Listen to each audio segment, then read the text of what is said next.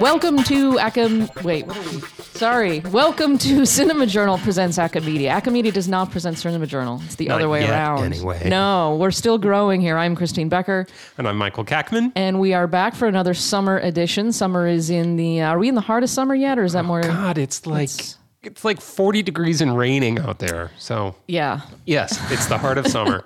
And we were just in Ireland, and somehow it's raining here more than it was in Yeah, it Ireland. was beautiful in Ireland. Yeah, we had an amazing time at Consoling Passions, which ties in with a segment we have later in the in the podcast. That's right. Mm-hmm. So got that to look forward to. And we've got a lot of great stuff in this podcast. We're going to bring you Jill Simpson, the executive director of SCMS. Bill Kirkpatrick, our good buddy and producer, sat down with her and got some information about her plans for uh, SCMS. And then I talked to Jen Proctor about her in transition video essay, which responds to an essay in Cinema Journal. And then finally, we've got a little Vox Calari surprise. Just a at little the end. something. Yep. All right, then let's kick it off with Bill Kirkpatrick talking to Jill Simpson.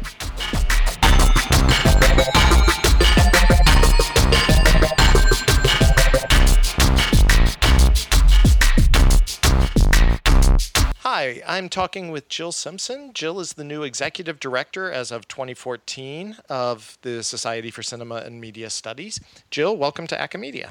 Thank you, Bill. Great to be here.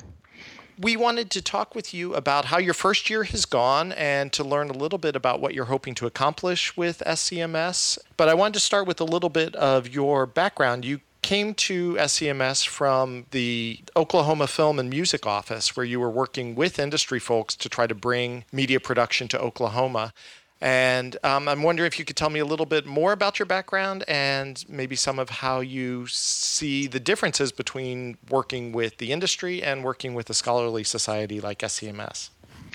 Well, my background actually, I studied film in college here at the University of Oklahoma and um, landed my first job right out of college on Rumble Fish, which was a film directed by Francis Ford Coppola, which was a great way to start. So I then moved to Los Angeles with some experience and was able to continue working in the film industry for about almost 20 years.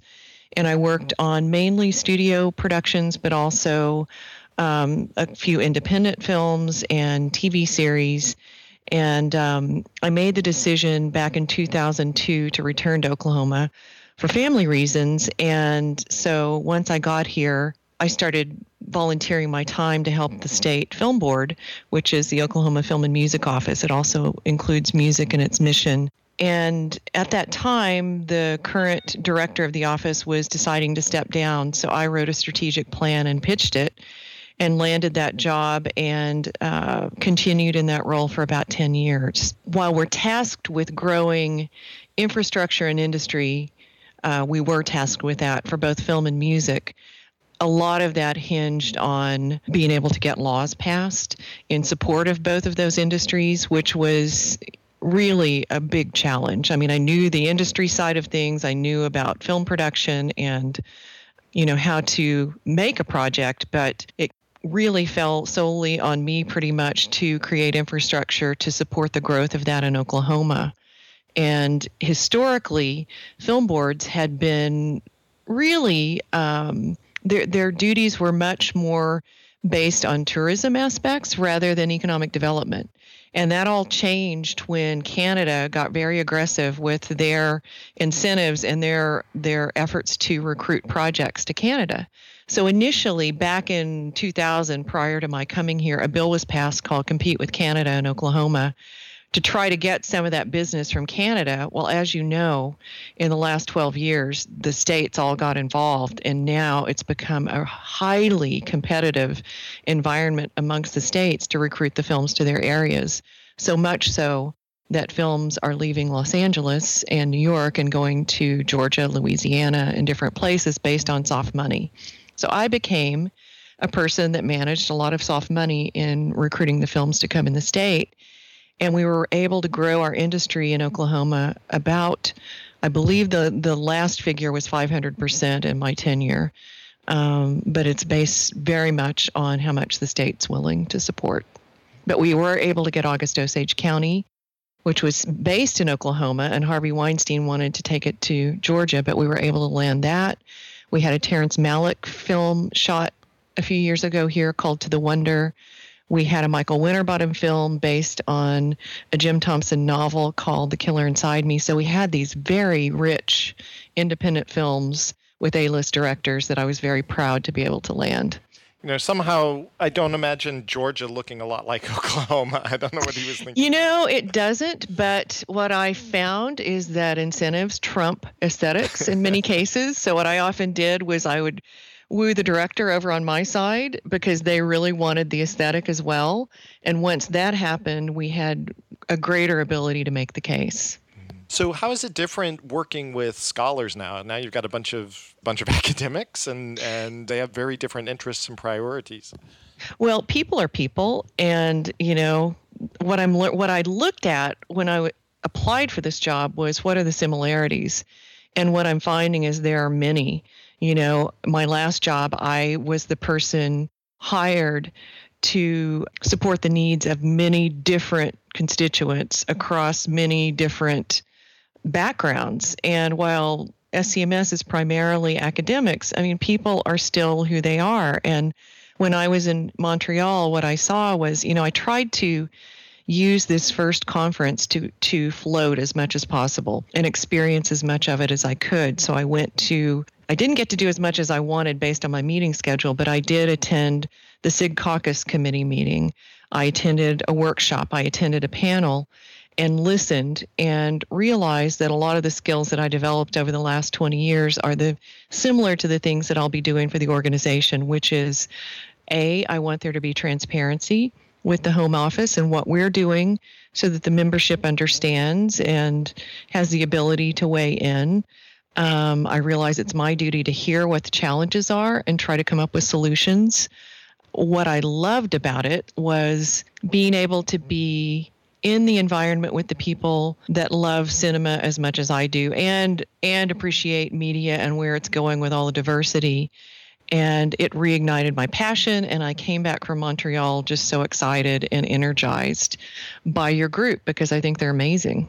So what do you see as the biggest challenges facing scms right now? I remember talking with bruce brassel last year and he was referring to scms as this kind of adolescent organization. It's sort of in this awkward it's no longer a small society, but it's also not the big monolith that is NCA. Uh, and he kind of compared it to this gangly adolescent who hasn't quite grown into its body yet. I was wondering if you if that metaphor rings true for you and where you see the the big issues that are facing SCMS right now.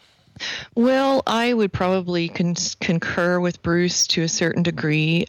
The growth has happened so fast when I looked at some of the the size of the conference from like 2000 on, I mean that's a market increase. Our membership has gone from 500, I think, to 3,000, and we had 468 panels this year. The mm. challenge going forward is, you know, the economy has strengthened, so our conference manager Leslie Lamond is in an increasingly difficult difficult position negotiating contracts with hotels that can accommodate the number of panels we need for the price point that we also need to make it affordable to our membership. So the question arises how do we sustain that? You know, at a certain point, are we going to have to put a cap on, you know, the amount of workshops and panels we can accommodate? What I'm seeing is there's still a request for more. You know, that's what I was hearing in some of the meetings I was in in Montreal. So that is that's a challenge. How are we going to manage this going forward? And how does the organization see itself or you know where do we want to be in five years or ten years? I think compared to a lot of other organizations or societies of our size our conference is really big. And that conference program really supports that theory when you see that it's now like a volume it's it's a tome rather than a than a little booklet so yes that is a question and you know the board is concerned with trying to keep membership levels the the fees low and affordable to scholars but we also have to figure out a way to pay for the things that we're doing. So that's a bit of a challenge. Um, So I think- how do we do that? uh, I, I'm tasked with looking at a number of things right now. Um, I'm looking at Cinema Journal to see, you know, are there air, other ways that we can get it out there? Is it a book that could be sold, you know, for greater income? I'm looking, going through the budget right now, trying to find greater efficiencies, but, you know, that's going back to the well and and doing a lot of things that uh, are on my to-do list. I'll be really honest with you. You asked me how my first year is going. I'm still in my first year. The first year will not be complete until August 31st. And what I've largely been focused on, as somebody said to me recently, is getting the basement in place, or what I like to look at as the foundation. We're in a time of incredible transition right now. Jane Dye, who created this office and has been with the organization for 16 years, is retiring, as you know, on June 30th. So the last three months has been spent largely getting that job posted, having app people apply. We just made an offer to somebody today, and Lindsay Pendleton will be joining us June 1st as the new administrative coordinator. Um, simultaneously, the University of Oklahoma's director of their film media program. Uh, we have had an interim director, Joanna Rapp, and she is stepping down in about three weeks, and we have a brand new SCMS member taking over that role, Caitlin Benson-Allott. So there's been a lot of housekeeping to take care of before I can get into these bigger, longer range projects. So to be uh, completely honest, there are no clear-cut solutions to what we're going to do, but that once I can get through June, I can then focus on some of these things and really dig into the the contract regarding Cinema Journal and look at the membership and look at work with Leslie Lamond and where we're trying to get to with future conferences. So it's in process. Yeah, I feel like we have breaking news here, and too bad it's not going to come out for another month. Right. Um, what what happened is I think the board, you know, had been working. One of their main strategic goals for um, the organization was to hire an executive director. So that was accomplished last fall. But with that came a big list, a big to do list of things that had been saved and put on that, you know, my job duties. So now what we're trying to do is work through those and break those out in a manageable timeline. Well, since we're talking about that, one of the things that came out in the press release when you were hired was the need to update our administrative structure. Can you tell the membership a little bit about what that actually means? How was it structured before and where are we going towards? Well, I think what it means is that the intention is that I will be taking on some of the responsibilities of the of the board officers. Jane, like I just mentioned, has been here for 16 years and largely served as the continuity. Once I have some time behind me, that will largely fall to me in the executive director role. So it, you know, it's tough for board officers when they have full-time jobs, you know, at their at their respective universities to keep an eye on all of the things that need attention on a regular basis for the society. So we're looking at that as we restructure the board positions. And for example, some of the things that have fallen on the treasurer in the past will now be in the purview of the executive director. And that includes budget oversight, day to day management of the finances in running the home office, putting together of materials for board meetings that has been handled by other people. I will take on. But I, you know, until this is finalized, I would I would rather wait until it's a done deal, and that that again hopefully will be in the next two months or so. But there's just been a number of things that we're trying to find efficiencies. One of the things that I'm tasked with is looking at our archives and how we want to handle those in the future. Some of them are at Stanford University, some of them are here at the home office. But I will just be looking at ways that I can lighten the load of the president elect, the president, and the outgoing president, and as well as the treasurer, and see if there are things that make more sense for that to be handled in the office. And I'm looking forward to working with Pam Wojcik, who's our incoming president. She and I will go to a shared training together in September. And, um, you know, it'll be my first opportunity really starting from scratch with someone and going through the six year process with them. So, the first purpose of a scholarly society is obviously to foster conversation among Mm-hmm. among scholars in the field. What else do you think a scholarly society should be attempting to accomplish? I know that a lot of the initiatives that I've seen coming through from the membership involve more public policy activism mm-hmm. and uh, liaising with the industry and so forth. So, what do you think a scholarly society of the size and scope and, and purpose of SCMS could accomplish beyond the obvious first goal of, of conversation? Well, I think we have a great opportunity at SCMS of really promoting our organization as the foremost go to for lack of a better term, for our scholars to be the top in their field as far as knowledge and background in cinema and media studies and appreciation. And one of the things that I spent a lot of time doing in Montreal was scheduling meetings with with groups that I thought would provide great opportunities for our organization as far as partnerships and organizations that I thought had shared interests. And primarily in that, uh, you know, for, first and foremost in that group would be the Academy of Arts and Sciences and the Margaret Herrick Library. I think in the past, SCMS enjoyed a strong relationship with the organization. And uh, in recent years, the Academy has taken on a number of projects, including the new museum that I believe will be complete in 2016. But I had what I thought was a re- really fruitful conversation with the representative from the academy that was at in Montreal and made plans to, to go out and tour the Herrick Library and really talked about the potential of having a conference in Los Angeles in the next three years where they could play a larger role in the conference and potentially host events at the new library. But I think, you know, there's potential of getting our our members out there in a meaningful way. I'd like in the future, I realize that SCMS doesn't have an official speaker series that is under the umbrella of SCMS, but certainly opportunities of getting our people out there in, in some kind of recognized capacity to either sit on a panel or do conversations with filmmakers. But I that would be a great way to raise awareness of the organization as a whole when one of the things that I will be looking to to do is raise increase uh, funding for the organization through some alternative or creative means you know that that don't necessarily come from the pockets of our membership.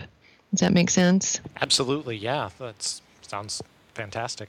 Um, so in our last couple minutes could you just sort of state what do you think are the biggest joys or surprises of your time so far at SCMS? And what do you see as the biggest one or two challenges? Well, I would, it's easy to say the biggest joys, and I'm not sure they're surprises, but I, it's such a joy to be back amongst a group of people that I share interests that such a such a genuine interest and passion for uh, cinema along with them. That wasn't the case for many years uh, in my role as film commissioner because I was largely, you know, while I was working with filmmakers, which was a great part of the job, I was largely working with lawmakers and policymakers who often don't see the value in the arts.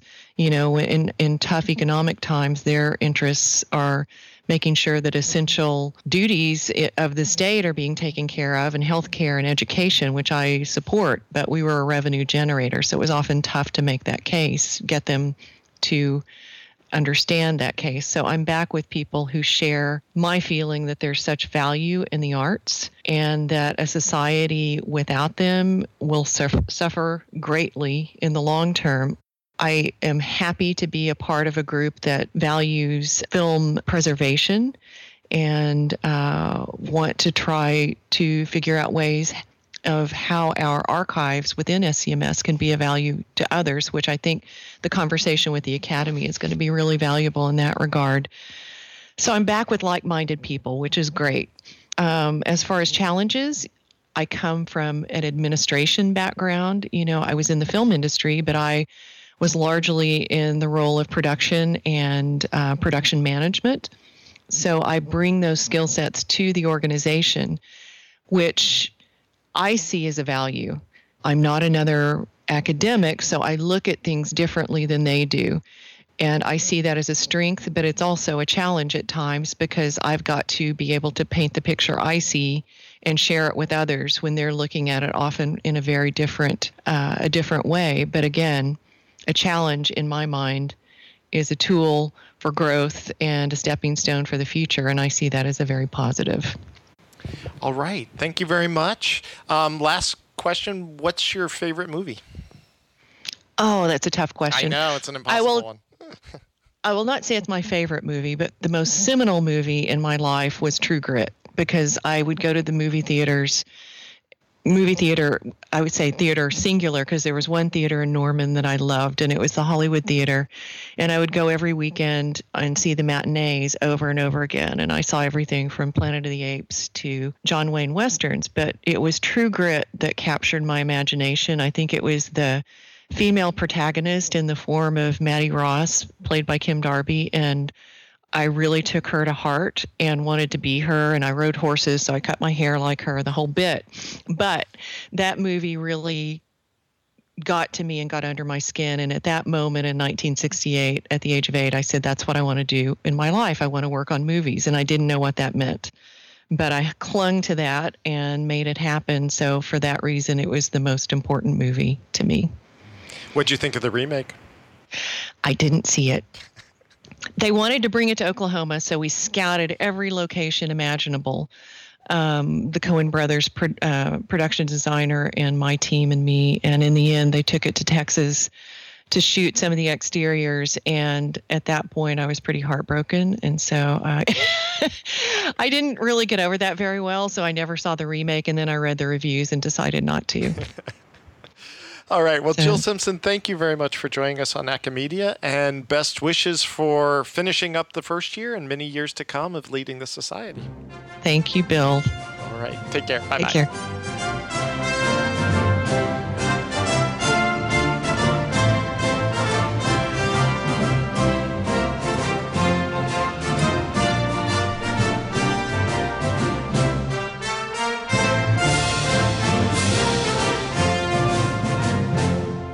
You know, it's amazing to think about how much SCMS has changed just in our short little half lifetimes. Yeah, definitely. You know, the um, it's for my entire SCMS experience, Jane Dye has been the the gateway to the organization, and right. It's I congratulate her very warmly on on her retirement. Um, but we'll miss her. We will. We will. And it's kind of amazing that we're now at this point where we have this uh, wonderful new executive director coming in and um, kind of new professional development ideas and it's really pretty it's pretty amazing yeah and especially her coming in with industry experience as well i, I yeah. look forward to seeing what she can bring to scms and then what we can uh, bring to her in terms of knowledge of what we do here in academia yeah absolutely it'd, be an, it'd be an interesting ongoing conversation definitely Speaking of ongoing conversations, yeah, there you go. Look There's at a, that's that. a segue. Look at that. Well, last episode we brought you an interview with Austin Fisher about his in transition essay, which was a video essay, which was a response to a Cinema Journal article. We wanted to do a, a second one of these interviews because these video essays are so fascinating, and I was particularly taken with Jennifer Proctor's video essay, which is basically an experimental film and an experimental essay and a scholarly essay all in one. And so I got to talk with her about all of those aspects um, of this project of hers. Here we go.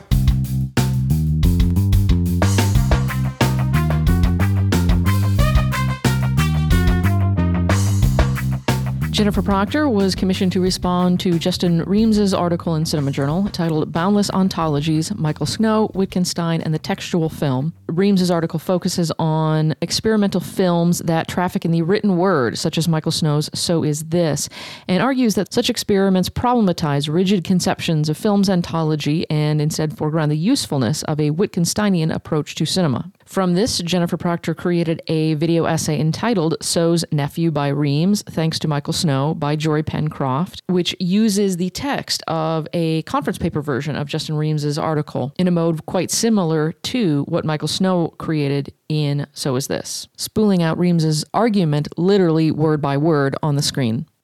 Thank you for joining Acamedia. Well, thank you for having me. We're really interested to talk to you about the video essay that In Transition commissioned you to produce in response to Justin Remes's Cinema Journal article. Were you given any parameters by In Transition to work with, or was it all up to you? Yeah, it was pretty wide open, um, which was fantastic. There was kind of the suggestion that the video essay could take the form of an adaptation, kind of a direct adaptation of the original essay, but it was only a suggestion. Um, it was sort of framed to me as an opportunity to respond to the essay that was going to be in Cinema Journal. And um, frankly, the idea of adapting the essay wasn't of interest to me at the start. I had some other ideas in mind. Um, and it was only later in the process that I decided to do a more direct, kind of formal adaptation.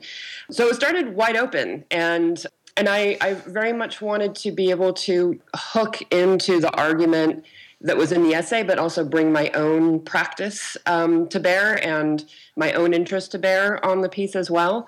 So, um, so those were sort of my parameters, and I had initially thought that I would because I'm very interested in, in remediation and that's part of my practice is doing a lot of sort of remake of other people's work. So my initial thought was that I was going to take Michael Snow's So Is This as it was printed as a script in Scott MacDonald's screenwriting's book, and then turn that back into a film. So it would have been initially Michael Snow's film that was then reme- remediated back into a book and then remediated back into a film. But as I was tearing the pages out of Scott MacDonald's book, with great apologies to Scott MacDonald, I destroyed one of the pages. Um, and so that sent me back to the drawing board. Um, it's sort of like I kept having that scene from History of the World Part One where Mel Brooks says Moses comes out with the 15 commandments on these tablets, and he walks out and drops one of them and it shatters. And he says, You know, the 15, oh, the 10 the 10 commandments. And so i you know one of my tablets shattered and i had to sort of figure out well what what is my new project going to be? So um, so that's kind of where where this all started. And i love that the title could then have a subtitle with apologies to scott macdonald could be added yeah, in there right. as well. Well I, I find that really fascinating especially because i've looked at three of these essays now and each does really have a different approach. So one i saw was kind of a more traditional response to a point in an essay. Another one was kind of an aesthetic re envisioning of some of the films an essay talked about. And then there's yours, which I found just a fascinating kind of ontological exploration of things in the essay and then issues raised then by doing a video essay version of it. What you've essentially done is then create kind of an experimental video essay version of the original essay, plus then something that riffs on the Michael Snow film. And in the short text uh, that accompanies the video essay because on in transition there are there's some explanatory sidebar text that uh, allows the um, the author to explain some of the uh, what's behind the construction of the film. Um, you write that you hope this video essay prompts questions like what does it mean to write for a textual film um, as opposed to other venues? What is the textual film's status as a literary medium? So could you explain that once you dropped the the extra five commandments and got to your your final focus, how you use the video essay form to raise those questions? Questions and what kind of answers you felt like you came th- to through that process. Yeah, and, and I've been thinking about this. I don't think that I've come to the answers yet. I think the process of making this piece raised those questions, and now I'm kind of thinking through them. Um, but I don't think it's included in in Justin's essay. But Michael Snow had a handwritten script for "So Is This" that you can see actually in Scott MacDonald's book, um, but it's reprinted in a couple other places as well. Um, and so it's a handwritten script of so is this with uh, like an annotation of how long each word should be on the screen. So it's literally kind of a composition, like a musical composition, which is a much different way of thinking about writing than writing, you know, a traditional essay um, or writing a poem or writing for the web or, you know, all these different um, other venues that you can write for.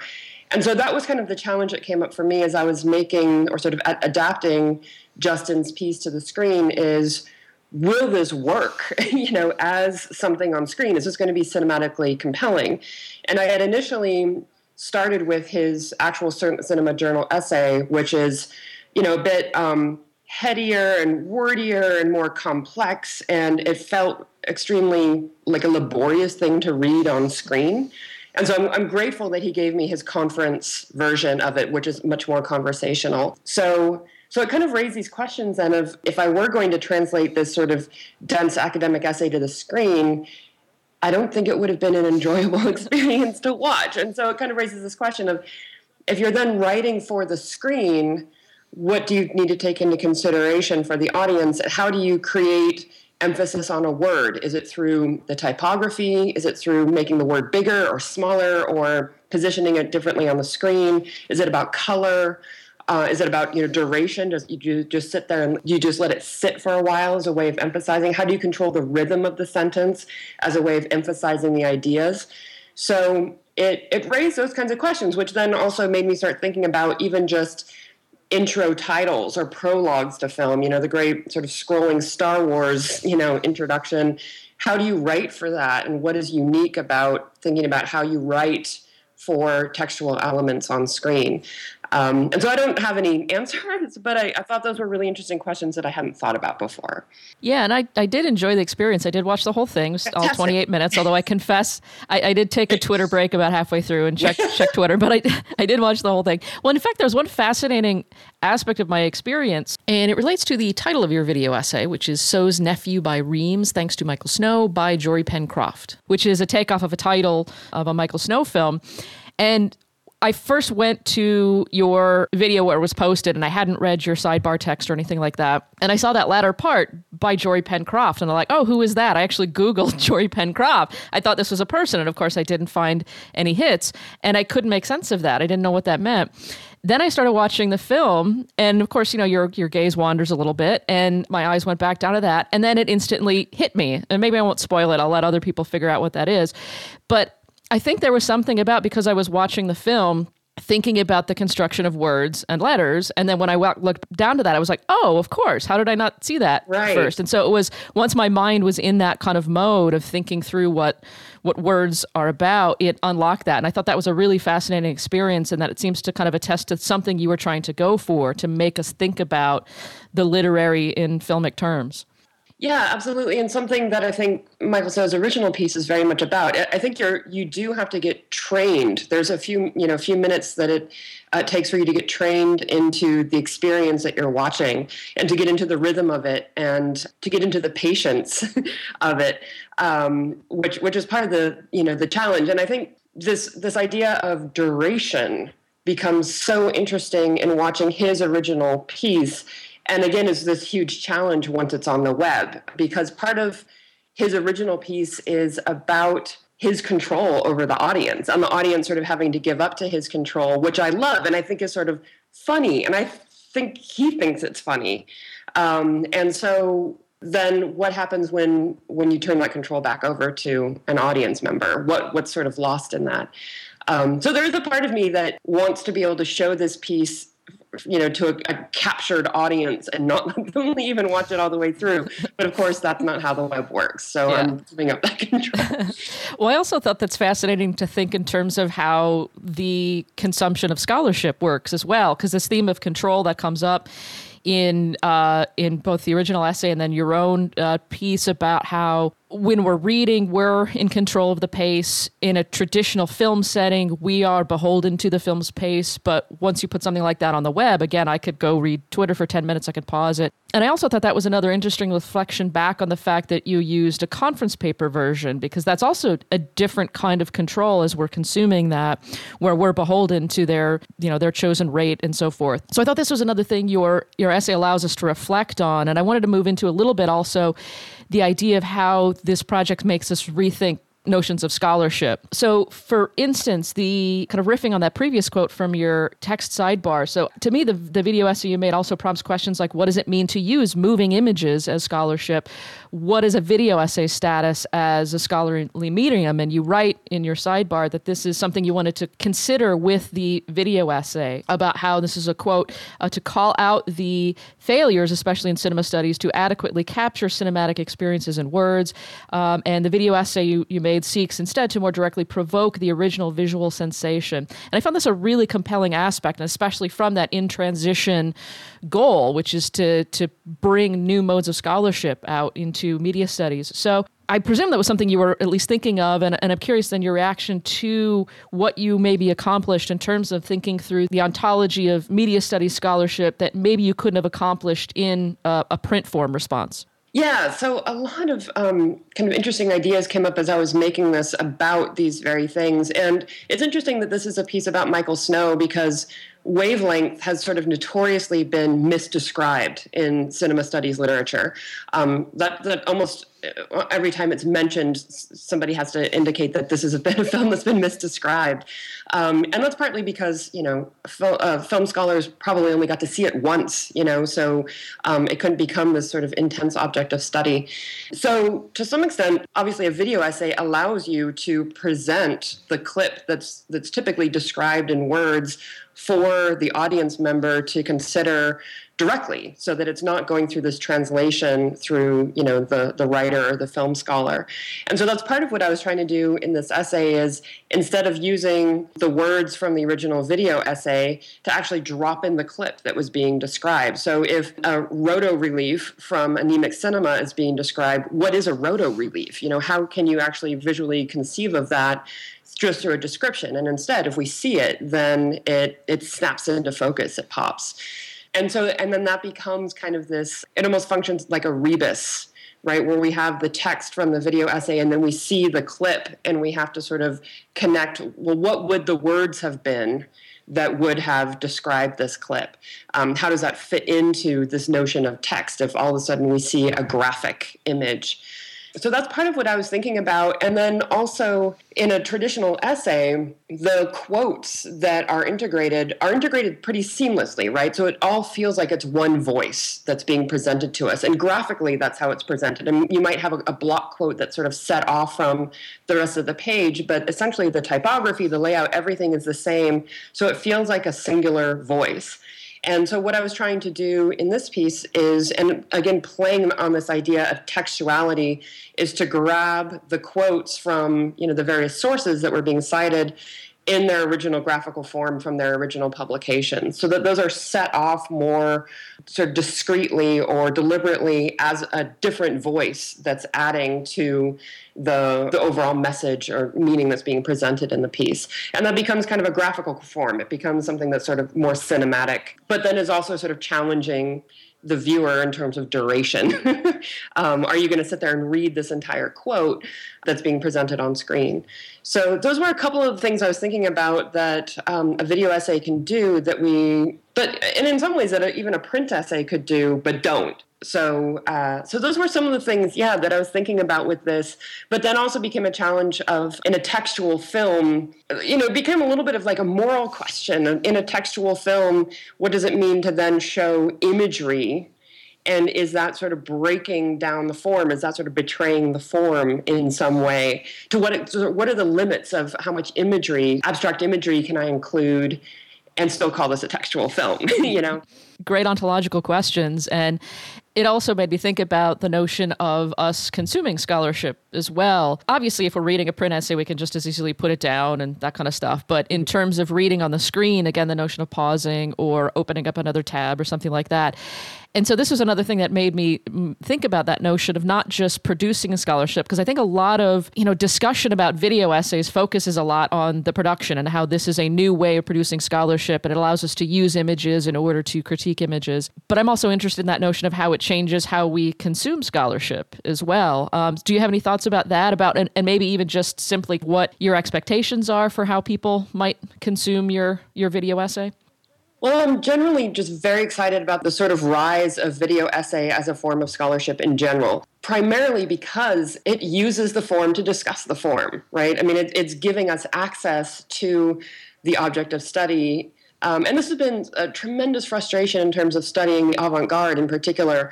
Um, and I, I, find it uh, very frustrating for students that so much of their understanding of the avant-garde is about what they've read about it not what they've gotten to see.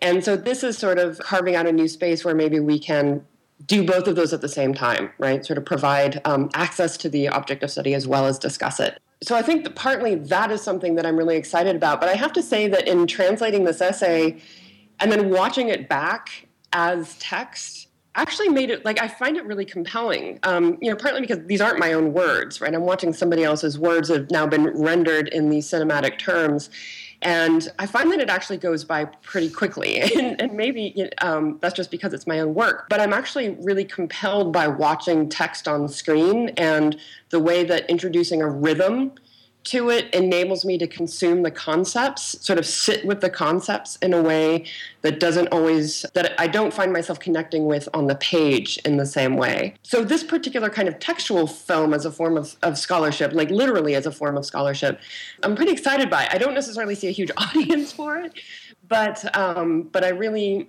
enjoyed sort of sitting with these words and allowing them to um, unfold in front of me in a way that made that sort of forced me to spend time with them in a way that reading doesn't always work for me especially since i you know i tend to skim a lot and sort of look for keywords and things like this. Um, this really giving again giving up control to the author is something that enabled me to develop a deeper understanding of their argument. And that was something really exciting to me. Yeah, and I had a similar experience in terms of it's, of course, a very minimalist experience which means even a slight change really stands out. And yeah. that was was something that really struck me. And i and i really what you said in terms of introducing students to this and having them experience the avant-garde. Because this is I, I, reflected back on my grad school experience with the avant-garde because i don't study the avant-garde and i don't regularly watch it. Um, but i took a couple of classes in grad school and they were among my favorite classes because it's just it puts you in a different experience similar to what Justin's article is about, it makes you think about the ontology of film. What is what is cinema, basically? And I find that always a really fun experience. And so your video has to kind of reawaken some of that fun in me of the kind of stuff I don't usually do in my regular scholarship and teachings. And that's great. And I'm glad that there was an element of fun to this. I do think like um, there are injections of humor, I think um, both in, you know, Michael Snow, but hopefully in this essay as well and, and in Justin's original essay. Right. So it should be fun yeah. um, as well and and I think it's you know it's significant that it's dealing with the avant-garde. I mean, the avant-garde in general. I think my experience of studying it as a student and then finally getting to see the films that were mentioned and described and studied in in so many essays and books.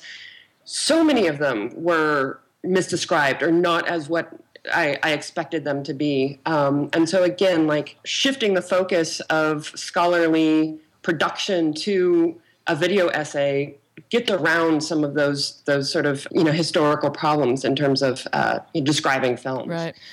We should qualify what academics think is fun is perhaps a little different than what, what normal people think is fun. But but for me, I found it fun.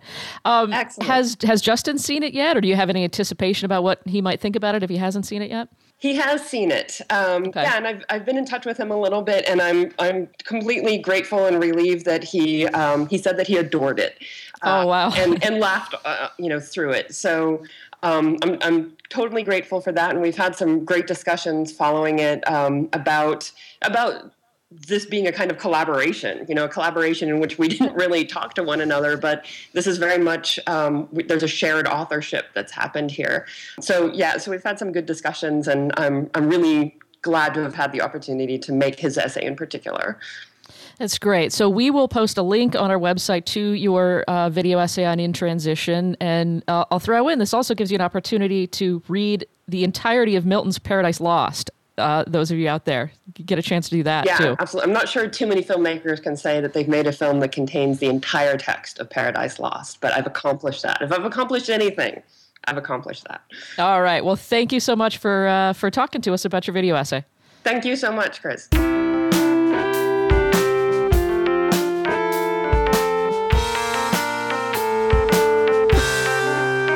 Well, usually we finish up the podcast by talking about what you and I are watching, Michael, but we have a special surprise for you because we were at the Consoling Passions conference in Dublin just about a week ago, and we decided to talk to attendees about what they were watching or what they would recommend people watch with their summer viewing time. Yeah, we got some good suggestions, some kind of wacky ones, some mm. all interesting ones. So let's just give this a listen. All right.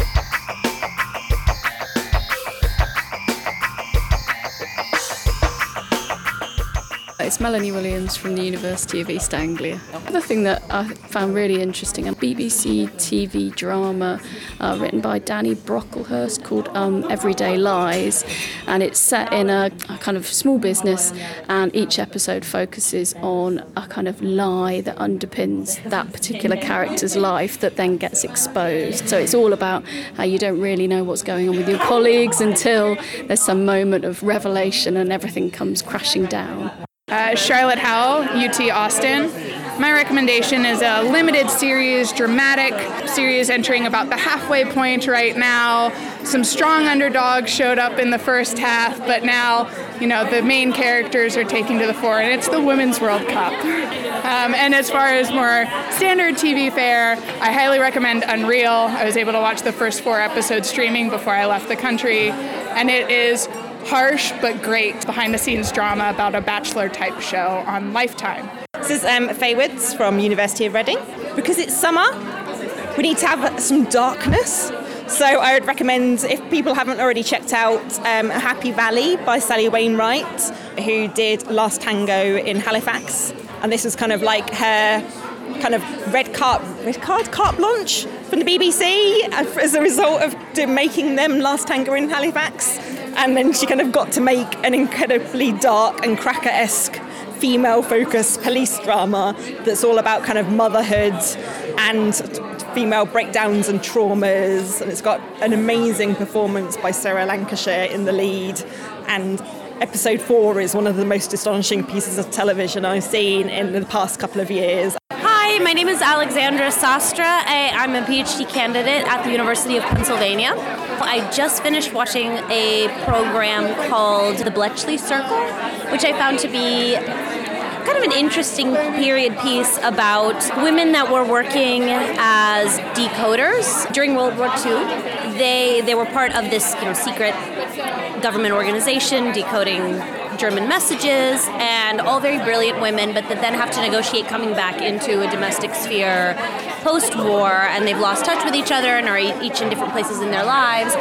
But um, somehow reconnect around a recent series of murders that have happened in the city. And, and part of what's interesting, what was interesting to me, was that while they are trying to solve the crime, which ends up being somewhat secondary to the bigger dynamic in the plot, which is trying to figure out how they can basically live in a world that whose boundaries are kind of constricting again around their gender and expectations, but basically having to hide not only the kind of work that they did because it was classified work, but also having to hide their really their skills and capacities or negotiate using their skills and capacities but in a sort of occlusive ways because they're not taken seriously by institutions like the police or the coroner and such. And there's just they have to negotiate the constant disconnect between how they're perceived and their their assets and what they can contribute. And I found that really moving and contemporary still even though it is a period piece Hi, uh, this is Aymar Jean Christian. I'm an assistant professor of communication at Northwestern University. For summer viewing, I would recommend two web series, one comedy and one dramedy about black women. Uh, the first one I'd recommend is Ackee and Saltfish, which I just presented on here at Consoling Passions. It's by Cecile Emeke. She's a British independent filmmaker and she has done this web series about two friends, Olivia and Rachel, who are exploring a gentrifying London. They're kind of these really cool, hip, underemployed women, and they go around the city doing various misadventures. It's beautifully shot, it's super hip, it's got a really relaxed style, but it's also hilarious. It's just kind of this gem I never thought I would ever see. And the other series is a little bit uh, self promotional. It's called You're So Talented, and it's a Chicago based web series that I'm releasing as part of my new research project. It's about a young Chicago artist and theater actor named Bee Freeman and she's kind of just exploring the city and also exploring um, her own romantic and artistic struggles. She's trying to find herself as an artist and a young woman. The writer is also the star. Her name is Sam Bailey and she's just beautiful and charming and intelligent. She's growing out her afro for season two. Um, so check it out. I think it's probably the most fully realized web series I've ever seen in its first season. This is Bridget Conor from King's College London. My recommendation is Jonathan Strange and Mr. Norrell. It is a current series on the BBC, so I hope it's going to be maybe on BBC America. It is an incredible adaptation of the book that you may have heard of. It involves old, ancient British magic from the roots of the earth, and it's for people who love magic and fantasy, but don't love Game of Thrones. Julie Wilson, Allegheny College, Assistant Professor of Communication Arts. Um, and I strongly urge folks to check out Miss Fisher's Murder Mysteries. It's an Australian murder mystery with Essie Davis, and it's, I don't know, some people say she's like a feminist James Bond. I don't really buy that, uh, but it's just super fun and feminist fantasy awesomeness. So it's on Netflix in the US. My name is Kirsten Pike. Uh, I teach at Northwestern University in Qatar. And uh, I'm looking forward to watching 1970s TV shows this summer uh, for research, but also for fun. The first one that I can't wait to get back to is the third season of Hart to Hart because I love Jennifer and Jonathan Hart. I'm also planning to watch Eight is Enough, Family, and Fantasy Island. So those are my big 70s choices. And then the one that I started recently that's contemporary is Scott and Bailey, which is sort of a, a new sort of cop show. So those are my recommendations. Sophia Bull at University of Warwick. I would recommend Olive Kitteridge, the HBO series with uh, Frances McDormand. Great, unsympathetic female main character who is lovely because she's so awful. For the UK people, they could watch the Swedish quality show uh, Jordskott, which is on ITV Encore. It's a sort of weird mix between Scandi-noir and some sort of eco drama and like a sort of folklore thing.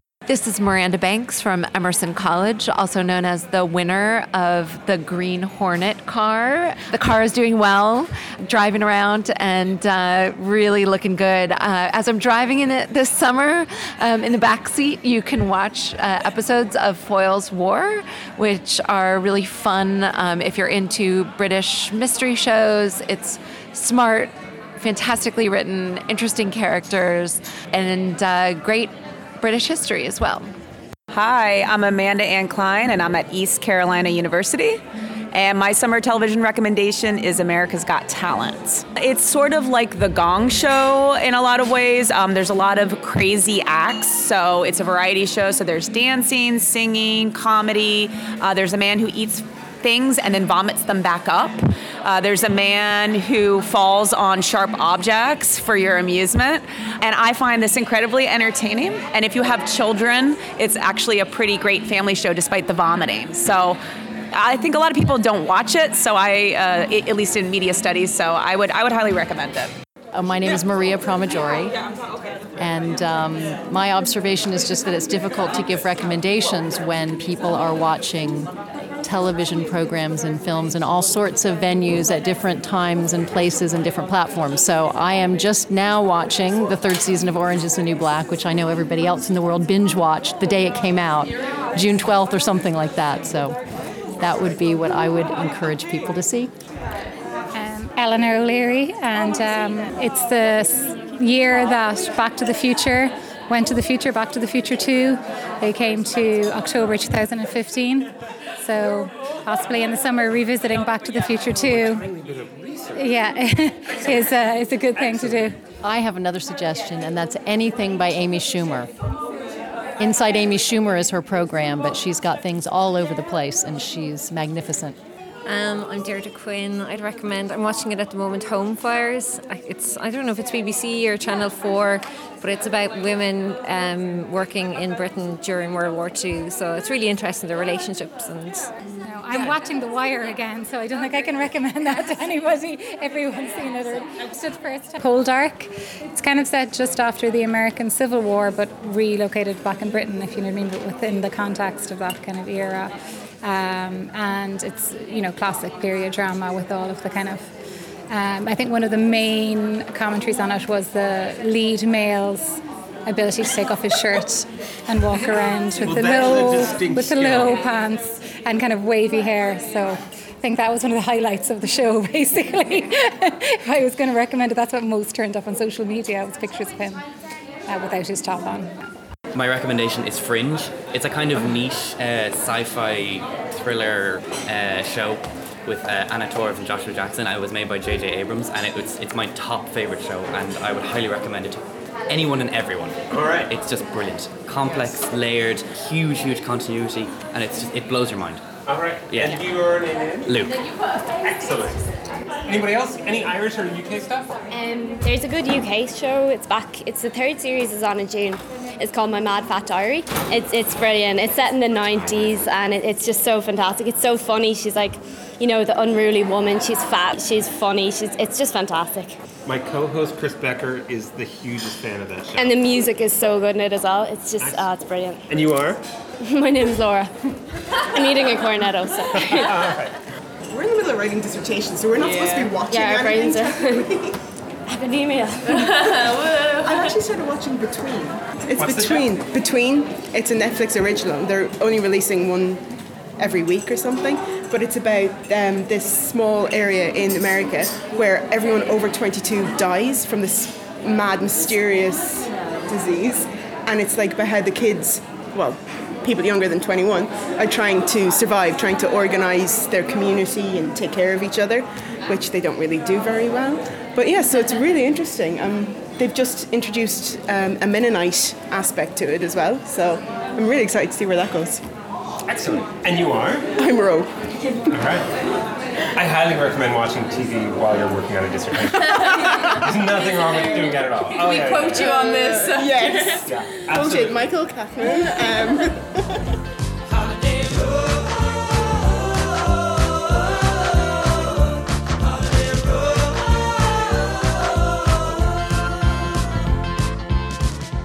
All right, lots of good stuff. I am totally.